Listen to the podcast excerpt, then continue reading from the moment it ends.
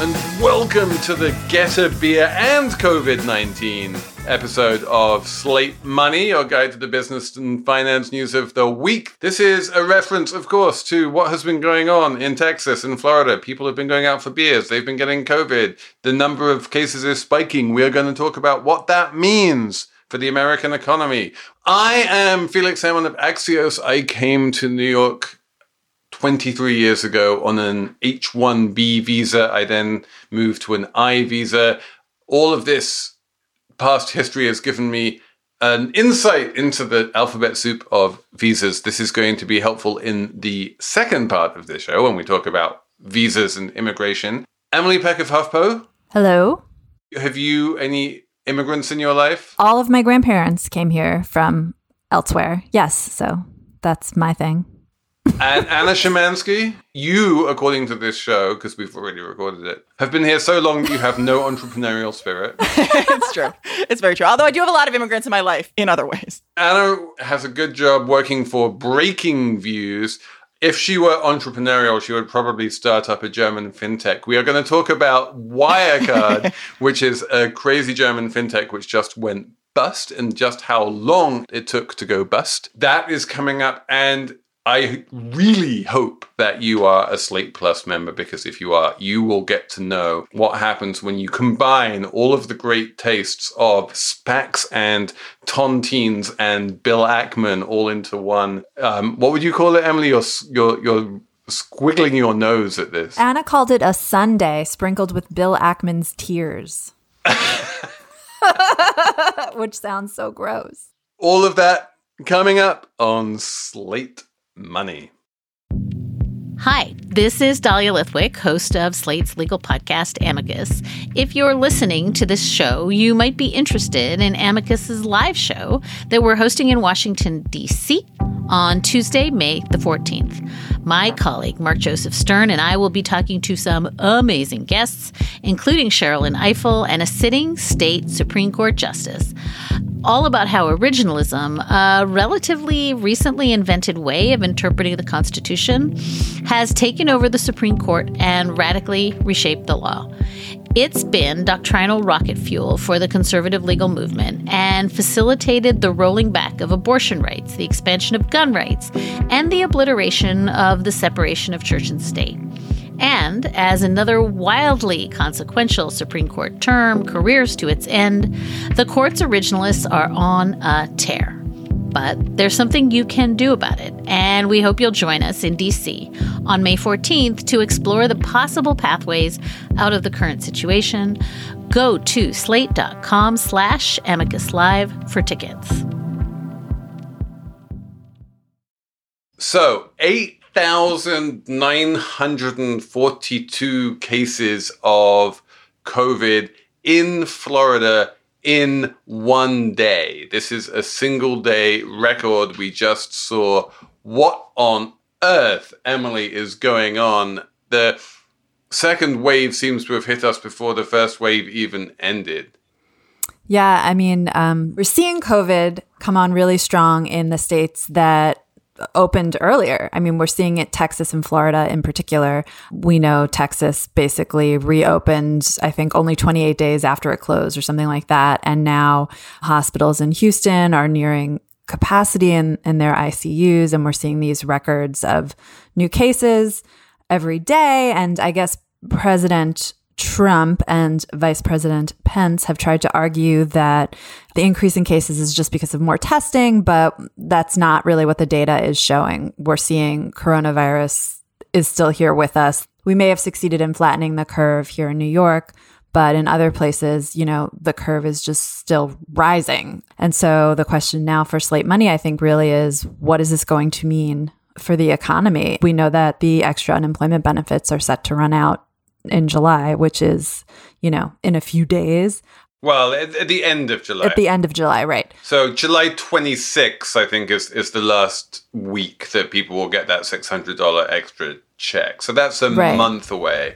But it does seem clear that if the $600 checks were designed to get us through the crisis to the point at which we could, you know, reopen again, we are not going to be through the crisis come July 26, given the fact that the 9,000 cases we saw in one day in Florida, for instance, are going to turn into a whole number of hospitalizations and then hundreds of deaths down the road. Those deaths are going to be coming in July. And the shutdowns we've already seen in Texas, a re-shutdown, like a second shutdown, are backtracking, and I'm sure that will not be the last of the re-shutdowns. So given that we are acutely aware of the economic effects of shutdowns, and given that the necessity for shutdowns in most of the country seems to be greater now than it was in March, because the crisis is worse in most of the country now than it was in March, it seems pretty obvious to me that the economic effects are going to be, what, nearly as bad?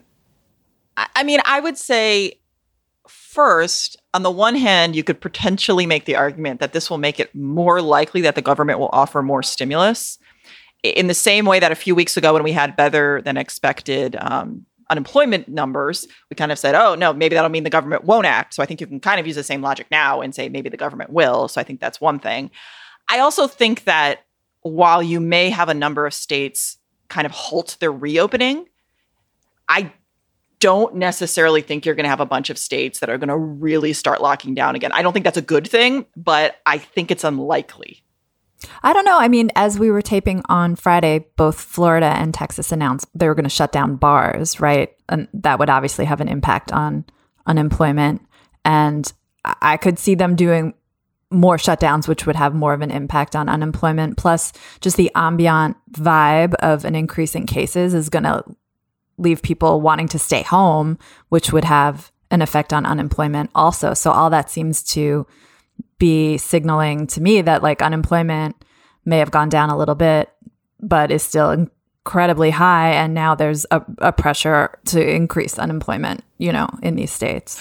Oh no, I agree. I'm not saying that I think this isn't going to have an effect. I certainly think, I just don't think you're necessarily going to have like the same level of effect that you had in March. That's just what I'm saying. So my question is like, or the way I put this in my newsletter this week, are we going W or are we going reverse radical? This is a reverse radical. For those of you who aren't experts on glyph names, a radical is basically that weird shape that you think of as the square root sign. So think of that sort of backwards in terms of a large drop down and then a small jump up, which we have seen. There has been a recovery, and May was surprisingly good. We just got some pretty good retail sales numbers from May and personal consumption numbers from May. So we had an uptick in May, but then I think the question is what happens when these secondary restrictions start getting put in place, when the bars start getting locked down again, when people start getting afraid to leave their houses again, when people start canceling holidays again. Do we see a flattening of the recovery, which is what's known as reverse radical, or do we see a second dip, which was what's known as a W-shaped recovery? Which one is more likely to happen? You can't discount the effect of the stimulus in the CARES Act on kind of boosting people's income and helping make a recovery even somewhat possible. We know that poverty rates were reduced. We know that personal income went up because of all that. I think if you combine, if the federal government pulls the rug out from that stuff, at the same time, people are more scared of going out because of resurgence in cases. I think it's W-esque time. I agree with that. I mean, I think if you had a kind of double whammy of, you know, the government acting very stupidly, which is entirely possible, then yeah, I mean, I think that would be really, really bad. I mean, honestly, I think even if you didn't have a resurgence in cases and the government just completely pulled and didn't replace the kind of increased unemployment with anything else, I think you would see really like a negative impact in jobs numbers. In terms of what I think is most likely, I mean, I do think it's so hard to make predictions when everything is changing so quickly. But, you know, I think it's really, it's going to depend on the government in action. And it's also going to depend on, like, I just know, like, talking to people in California, it seems like the desire of people to be locked down has decreased so much that and again, I'm not saying this is good. In fact, it's probably bad. But I just wonder if we're going to see the same type of just complete reduction in economic activity that we saw previously. That's a good point. And I also think we know more now about how COVID spreads to be smarter about the shutdowns. Like, shutting down bars is a no-brainer from everything we know. Like, that is where you basically go to get a beer and COVID-19, because everyone's all tightly packed in together. No one social distances. You're drinking, so, you know, you're more chummy. And I mean, it's bad. But, like, other things we know aren't as bad. Like, here at the Peck household, we don't wipe down our groceries anymore because, you know, we were going literally insane trying to do that. And we know I go running outside now mask free because I don't live in the city and there's, like, no one around. We know, like, outdoor dining is probably okay. Like, there's just, you can be a little more free now because there is, you know, people know more, and we know masks are really effective. But what, of course, is worrisome, and maybe people have already seen the videos of the people in Florida saying, like, just, like, bonkers stuff about why they can't wear masks that I won't repeat because I don't know. Felix looks confused, but it's this video. No, I mean, I was looking at a tweet earlier from this guy who was explaining that if you wear a mask, what that means is you're breathing in your own CO2 and that causes COVID symptoms. And so really it's the masks that are causing the COVID. Yeah. Or that apparently it was going to stop God's breath or something. There was something about that. It's freedom. It's something about freedom. I don't know. But anyway, I mean, if people could get on the mask bandwagon, that would help too. And then we could have more stuff open, I think, at least while it's really hot. In the places where the cases are surging, it's hot and people are going inside. So that's a little tricky too. I feel like that collective decisions of thousands and thousands of school districts around the country are going to be one of the strongest determinants of economic activity, because, as we know, it's very hard to get work done or to leave the house when you have to look after small children. There is an enormous demand, certainly from teachers of younger kids, to say, like, even if I manage to talk to them electronically once I'd got to know them at the end of the school year, there's no way I can introduce myself to a new class at the beginning of a school year. But obviously, by the same token, if those kids are all giving each other diseases and then bringing those diseases back to the homes and then spreading the disease that way, that's not going to be great for anyone. There's so much to say about the school thing, because I think if schools don't open like they would normally open in September, I think the shutdown will have been career-wrecking for, like, a generation of mostly female workers. I mean, I think women around the country are, like, at a breaking point right now. I mean, parents all are, but I think women in particular. So that's, like, one aspect. And I think you see in the unemployment numbers, you see female unemployment higher than male unemployment. And we can't definitively say it's because, like, schools aren't, you know, we're closed, but there's definitely, I've spoken to people anecdotally who could be working but can't work. So there's that. Then there's just, like, kids, like, really losing out academically and disproportionately affecting minority kids and poorer children.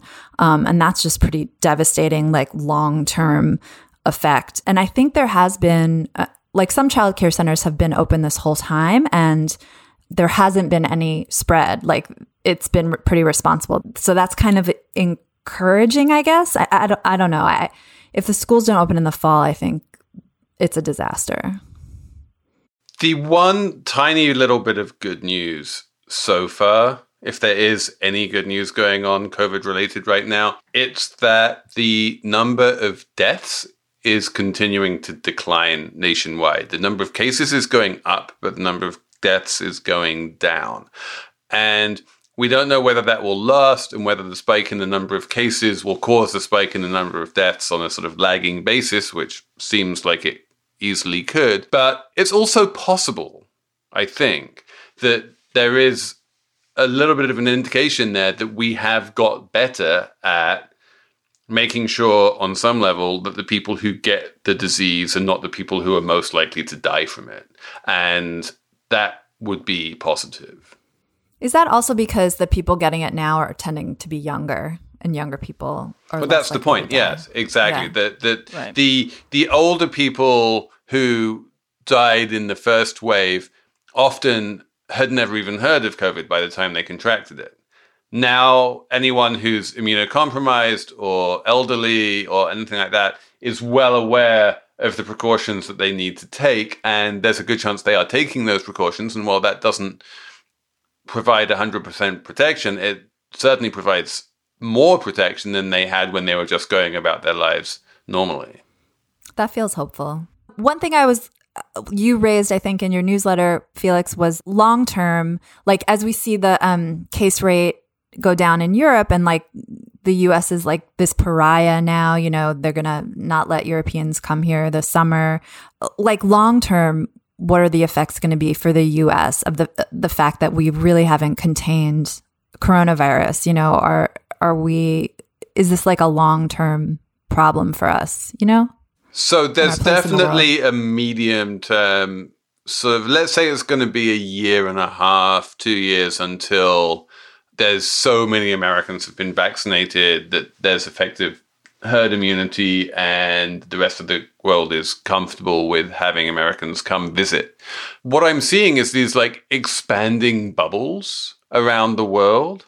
So there's a lot of talk, I think it's already beginning to happen now, about travel being allowed just between New Zealand and Australia on the basis that neither of those countries really have much COVID, so they can start mingling together more.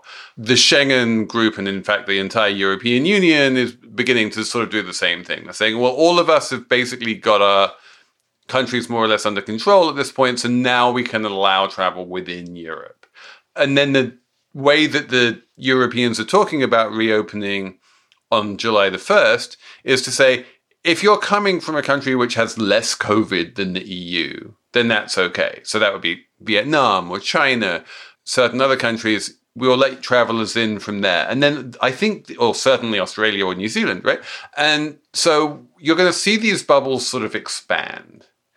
And the low COVID countries are going to create something approaching an international economy between themselves. And the United States is going to be excluded from that international economy. And the United States is going to be one of the infectious outliers, along with Brazil and probably India, which the rest of the world will shun, and where it's going to be very difficult for Americans to travel on business or to travel for tourism or to travel at all internationally.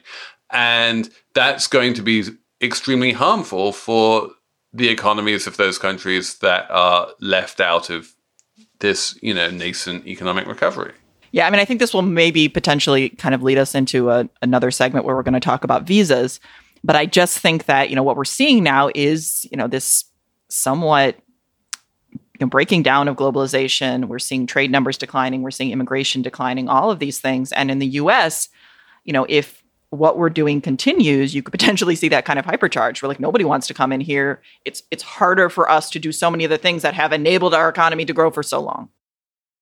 Apple Card is the perfect cashback rewards credit card. You earn up to 3% daily cash on every purchase every day. That's 3% on your favorite products at Apple, 2% on all other Apple Card with Apple Pay purchases, and 1% on anything you buy with your titanium Apple Card or virtual card number.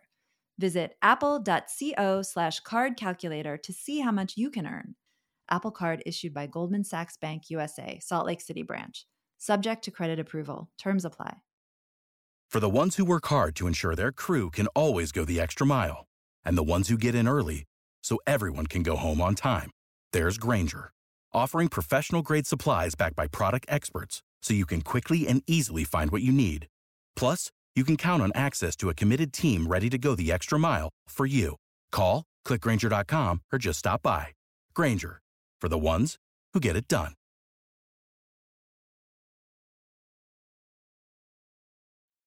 So let's do that. Let's have a segment on visas, because we have news this week that the Trump administration has decided there will be zero new visas going to foreigners under three main categories, J's, H's, and L's. And I am not going to go into the gory details about the differences between J's, H's, and L's, but suffice to say, they go mostly to people from Mexico, India, and China. And Donald Trump issued a proclamation basically saying all of these people who would normally come to the United States on one of these visas with the intention of working, well, that's a job. And Americans need those jobs. So we're going to ban those people from coming to America after all, and then Americans can get the jobs instead. And let's keep America great. Emily, do you want to explain why that logic is utterly backwards? I'll try. One of the reasons America is great is because we have immigrants who get to come to this country and help us be great. So, and especially in some of these, in the H1, I don't know. The H-1B. Allowing smart people to come to this country and help us innovate stuff is a net positive for the country. Keeping those people from coming here, and maybe they'll go to Canada or somewhere else, is good for Canada or somewhere else, and like a net negative for our country. Immigration is good for innovation. It is good for entrepreneurship. It is good for our tax base. It is good.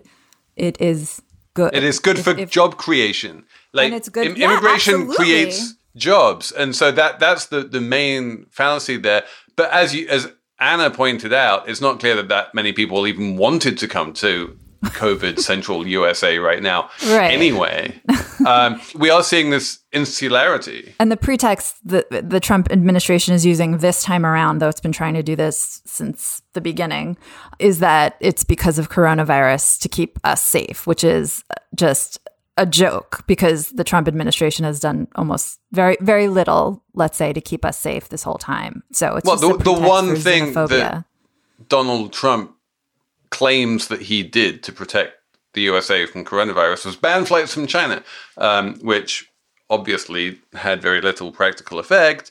But we are still banning flights from China. If you want to fly from China to the United States, basically you can't. If you want to fly from Europe to the United States, basically you can't. Those bans don't seem to be going away anytime soon. And while there are definitely strong cases to be made for the existence of travel bans, you're absolutely right that it's the one thing that the Trumpists really like, because it aligns with their prior desires. And anything else that you might want to do, like, say, contact tracing, they have no sort of ability to implement. Yeah, I mean, I also feel like everything the Trump administration does is for their reelection. And clearly, Trump thinks that the winning thing he had in 2016 was his anti-immigration stance. And so that is why, essentially, everything we've seen the last 4 years, his solution to every single problem is to ban immigrants, essentially. And when we're thinking about job creation, I think sometimes people will think of it as like, oh, we'll have a smart person here and they'll work at Google and that's great. They'll make Google better. But it's also like, they'll also create Google. Like, I mean, it's not just like, this is how we create new companies. You know, look at our largest, most successful companies. They're all first and second generation immigrants. Yep.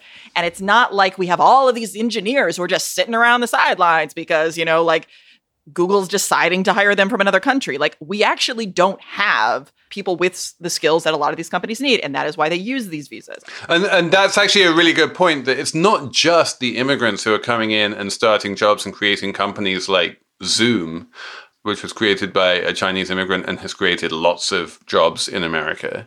But they're also having kids who start companies like Google and Apple, you know, which were both started by children of immigrants. And that entrepreneurial spirit really does seem to align quite astonishingly with immigration trends.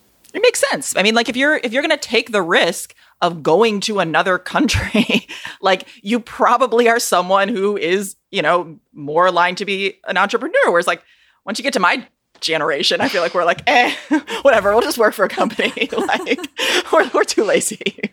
Also, I just wanted to underline, like, one of the groups of people blocked by the Trump's new whatever demand is au pairs, which is crazy because we're already like dealing with childcare issues in this crisis, and he's blocking these people from coming over that could help working parents have some childcare at home. So that's just wild to me. The J visas. The J visas get much less press than the H visas because the H visas have large lobbying arms fighting for them. But there are very few large lobbying arms fighting for J visas. But they're, in fact, in many ways, as you say, even more important. There's no au pair lobby. The really crazy one is the L visas. The L visas are literally just corporate executives who need to move from like Munich to New York or whatever for any reason. It's not like there's an opening in New York which someone else could fill, like some American could fill. It's just that person who already works for the company needs to move to a different office to do some job. And those are being put on the list as well. It makes no sense to me. And this hasn't gone into effect yet, though. It's going to be fought over, so it's not officially going to happen. So there will be a fight over it, you're right. But on the other hand, it kind of has been in effect since March. Like, no visas have been issued since March. All of the consulates and embassies have been closed down. It seems very unlikely that the State Department will allow those consulates and embassies to reopen and start issuing visas, even if the courts decide that this executive order is illegal or whatever. I just can't see those consulates and embassies around the world opening their doors and saying, hey, come and get your H-1Bs. It just doesn't strike me as very likely. Just another way that the Trump administration is screwing up our economy long term in the name of, I don't understand what. Keeping America great, Emily. Right. Seems great, doesn't it? Seems super great. Great. I do believe that the nativism and racism that Donald Trump ran on in 2016, this idea that America is being overrun by Mexicans and that what we need to do is build a wall to stop the Mexicans coming in, just, it feels such a long time ago, and I just feel like it doesn't have the same resonance today that it did 4 years ago. And I don't think that, like, it's very, very hard for me to imagine a bunch of Americans going out shouting, build the wall, as like a major political campaign issue. You know, it feels like that was so long ago, and I feel it's kind of weird. If that's the best he has in 2020... I don't think that bodes well for his campaign. Hello, I'm Imi Harper. On the Slow Newscast from Tortoise, I tell the story of how a Hong Kong billionaire was silenced. I got bombs thrown into my house. I got people came here, ransacked my computer. And I got people fractured me. I got this and that, but I'm safe. And what it reveals about the freedoms Hong Kong no longer enjoys. Listen to Hong Kong's Rebel Billionaire on the Slow Newscast, wherever you get your podcasts.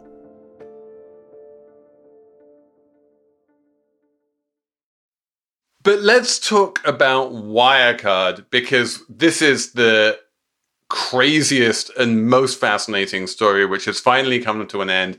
We really haven't covered Wirecard on Slate Money, which is amazing because the history of the Wirecard scandal is more or less as long as the history of Slate Money. This goes back to 2015 when a great Financial Times reporter named Dan McCrum started writing about Wirecard for the Financial Times and talking about how it looked like a bit of a fraud, to be honest. And it was always a very sketchy company. Its origins were kind of shady. There was a lot of like laundering money for gambling and pornography and that kind of stuff in its business. But it wound up growing into one of Germany's largest companies. It joined the DAX 30. It was one of the, you know, companies in the flagship German stock index. It replaced Deutsche Bank, I think, when Deutsche Bank fell out. It became worth more than Deutsche Bank. Not that that's difficult, given how little Deutsche Bank is worth. I'm probably worth more than Deutsche Bank. Exactly. And all the time, there was this steady drumbeat from the Financial Times and Reuters and various other places saying, look, we're looking into this company. It makes no sense. There were short seller reports. They would go to all of these international locations where Wirecard had big business and massive profits and find that the addresses were just kind of some guy, you know, with a chicken, and like there was nothing there. And all these reports would come out. And the amazing thing was that the German financial regulators said, oh, that's fake news. We should crack down on those reporters.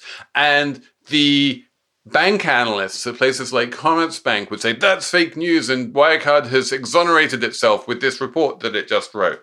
And the stock price would just go up. And for those of us in the journalism industry, we all knew that this was going to sort of end with Wirecard going to zero at some point, which it now has, and the CEO is in jail and all of what has been finally revealed. But what's fascinating to me is how long it took and how the authorities, both in terms of the finance world and in terms of the financial regulators, the government in Germany, were willfully blind to what is going on. And I genuinely don't understand this. As a journalist, I just can't put myself in those shoes and see myself saying, oh yeah, Financial Times is probably just completely false. Well, maybe this is a way we can just rewind for a second and talk about what Wirecard did or purported to do, like what its actual business was of digital payments, because in reading up on it, it seems like the thing was it was the only quote unquote digital payments company in Germany, and therefore like really important, and that's why Germany was, you know, essentially propping it up by going after the short sellers who tried to alert everyone to the fraud. So can one of you tell me in the plainest of English, because I read like they even had an illustration at the Wall Street Journal of what Wirecard does, and the illustration really doesn't make sense. It was incredibly complex, and at one point they bought a bank, so they became a bank at some point, so that makes it even more confusing. In the broadest of terms, they were international financial services and payments and banking and that kind of stuff, which means anything and nothing. More specifically, what they did is they processed payments for companies, and they actually did have a core business which was real, which is, you know, if you are a German and you go on the internet and you buy a plane ticket, then you pay with some kind of mechanism, whether it's a bank transfer or a credit card or a debit card or something, and that money needs to get moved from your bank account to the airline's bank account.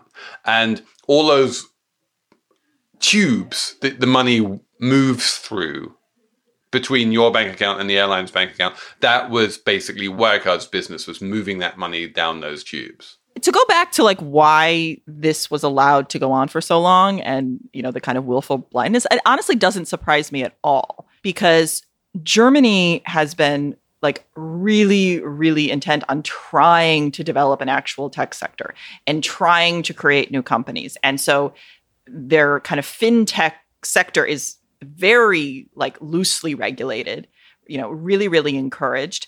So, you know, that's kind of number one. And then number two, I mean, Germany is not actually the world's greatest actor when it comes to a lot of their economic policies. I mean, I think there's this kind of myth that Germany is like, oh, you know, they just have this incredibly productive export economy, and that's why they have this massive current account surplus, and they're just so thrifty. That's why, you know, they're the good people in Europe. And it's nonsense. I mean, if you actually look at their policies that they've had for the past 20 years, it's essentially to allow their own population and the rest of Europe to subsidize their industries.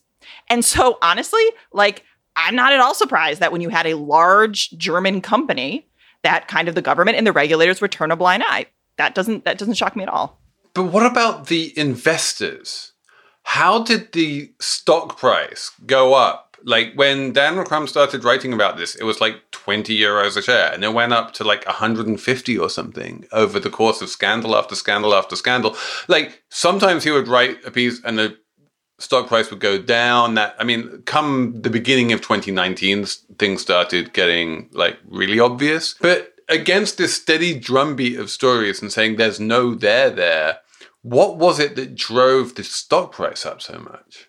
I mean, that's a good question. Partly it's because a lot of investors are stupid. Partly it's from just like basic momentum trading. Partly it's because, you know, you have Ernst & Young out there being like, oh, no, this company is fine, even though apparently they haven't looked at their, you know, like a lot of their documents for years. You know, you have all of these, in theory, you have the German government, you have the regulators, you have the, you know, their other lenders, you have all of these people saying, oh no, I'm sure that the Financial Times is just colluding with short sellers. I mean, yes, it's completely illogical, but I can also see why if people are like, well, this thing does just keep going up. So all these people tell us it's fine. It must be fine. But also, like, and there's really no evidence that the FT was colluding with short sellers. Oh, no, but no. That's the thing. It's ridiculous. It's absolutely ridiculous. It's not bad. Like, this is one of the weird things that you hear quite a lot is that, you know, say, you know, Bethany McLean getting a whole bunch of information from short sellers when she exposed what happened at Enron. That was good. Like, working with short sellers is not in and of itself a sign that you are in any way corrupt or reporting anything untrue. I mean, most of the time when journalists work with short sellers, it's because the short sellers have true facts and the journalists are in the business of getting true facts out into the world. The thing with a lot of investors is that once they have decided, and especially once a portfolio manager has decided that they want this investment, it literally does not matter what happens. It doesn't matter what you show them. It doesn't matter. They have decided in their mind that this is a good investment. And so they will choose to believe the information that justifies their previous argument. All these investors will tell you they're contrarian investors and, oh, they're so data-driven. And it's nonsense. Like, and so I think that's probably part of this too. People should go and listen to this podcast, Invisibilia. In a recent episode, Hannah Rosen interviews a short seller who was short Wirecard and, you know, was publishing reports being like, hello, this is fraud. And Wirecard basically hired investigators to, I think the word is dox this guy. Like, they published false information about him and rumors. They took like photographs of him in his home. He moved houses and he went to the police. He lives in London to complain about it. No one did anything. And he was just basically being spied on. And I mean, it's really wild stuff that this company was doing. Like, if he didn't already think that there was fraud going on, the fact that they like sicked these like dodgy PIs on him would be like kind of a red flag. That's also something that, you know, is in the news right now. Another story in the news this week is eBay. What did eBay do? eBay, if I'm not mistaken, like hired people to go after like some people who had just like made some comments online. They did it themselves. They didn't even hire any third party. That's right. There were 6 eBay employees who decided they were going to embark upon this insane campaign against a woman who ran a newsletter that was critical of eBay, and they started sending her cockroaches in the mail. They started sending pornography in her name to her neighbors' addresses. They started sending like pigs' fetuses. They started sending books to the house about how to deal with the death of a spouse. It was really horrible. They tried to put a tracking device on their car.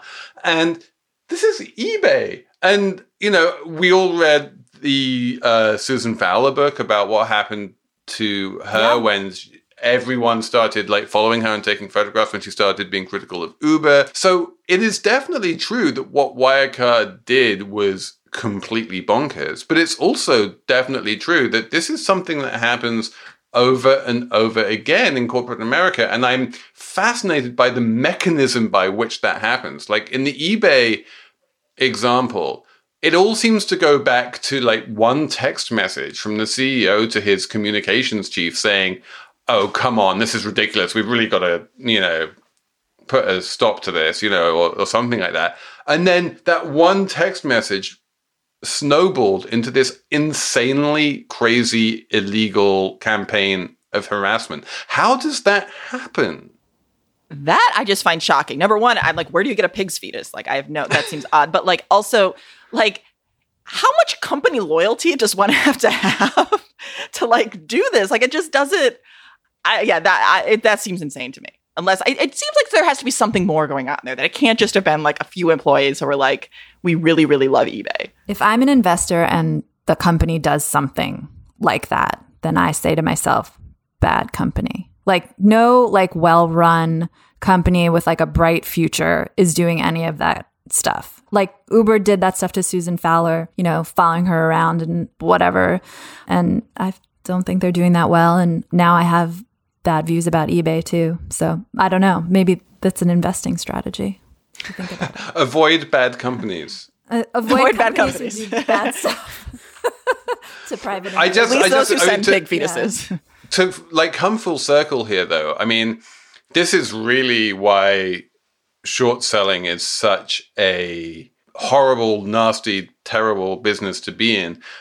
If you looked at Wirecard, you saw that it was a fraud. You knew that it was a fraud. And then you went short when you discovered that it was a fraud. You would probably have lost money. The stock just went up. Yep. And you would have had to cover that short and you would have lost money. And then at one point, the Germans actually banned short selling in Wirecard. They're like, well, you have to cover. We're not even giving you any choice. To make money from short selling, you not only need to uncover frauds, you also need to have a really clear thesis for exactly when and how that fraud is going to result in the stock going to zero. And the Wirecard stock did go to zero. It just went to zero 5 years after all the short sellers realized how bad it was. But they're still getting a better payoff, probably, than the FT journalists who wrote about it, right? Oh, Dan's doing fine. Let's have a numbers round. Anna, do you have a number? I do. My number is $7.1 trillion. That is the size of the Fed's balance sheet. And I'm actually saying this because it actually has gotten smaller for 2 weeks in a row. And I think this is kind of interesting because, you know, what we've really seen with the Fed is that the Fed's words are even more important than anything it does, that a lot of the kind of firepower and all these facilities that it set up, it hasn't even actually had to use that much. I mean, it just even kind of started like buying, you know, some corporate bonds. And I just think it's interesting, this kind of like just magical ability the Fed has to speak, and then the market acts as though the Fed had actually acted. My number is 6,000,010.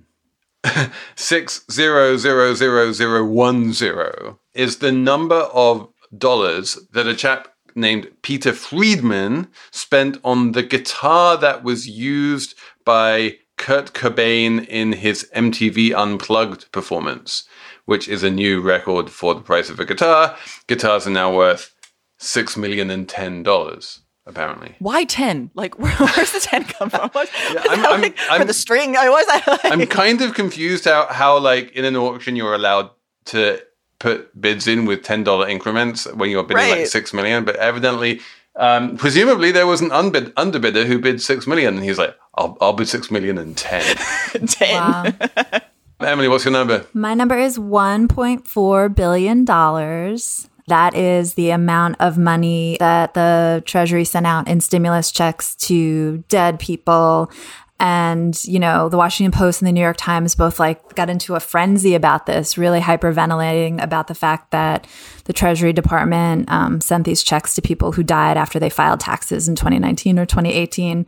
But it's really just, as Jordan Weissman wrote in Slate and my colleague Igor wrote at HuffPost and other people pointed out, it's like, not a big deal. Like, they were trying to get the money out really fast. The 1.4 billion, though, sounds like a big number, but it was only 0.4% of the total amount of stimulus money sent out. And it's sort of like a rounding error in the name of getting the money out faster. And getting the money out faster, we know, as I said earlier, kept people like from starving to death and kept them out of poverty and stimulated the economy, yada, yada, yada. So it's like, no big deal. Don't worry about it. But the fact that this is like a big news story is kind of worrying and troublesome and like would make Stephanie Kelton upset, I think. It speaks to the fact that no one really understands big numbers.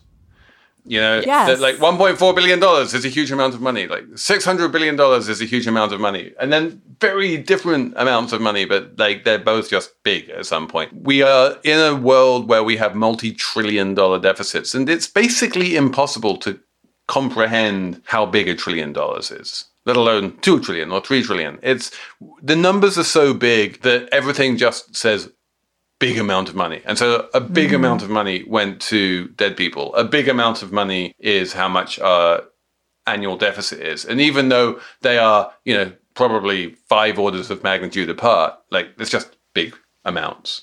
Mm-hmm. Yeah. Journalists love, I mean, when you hear blank went to dead person, you're just like, what? Story. Send a news alert. But it's not that exciting. We need to stop.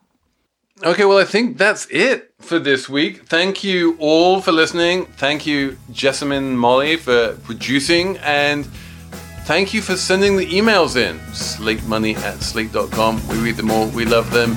Do keep them coming. And we will talk to you next week on Slate Money.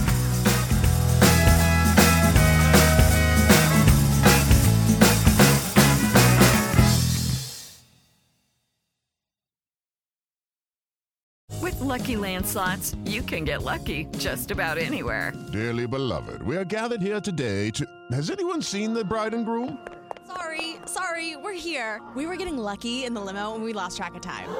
No, Lucky Land Casino, with cash prizes that add up quicker than a guest registry. In that case, I pronounce you lucky.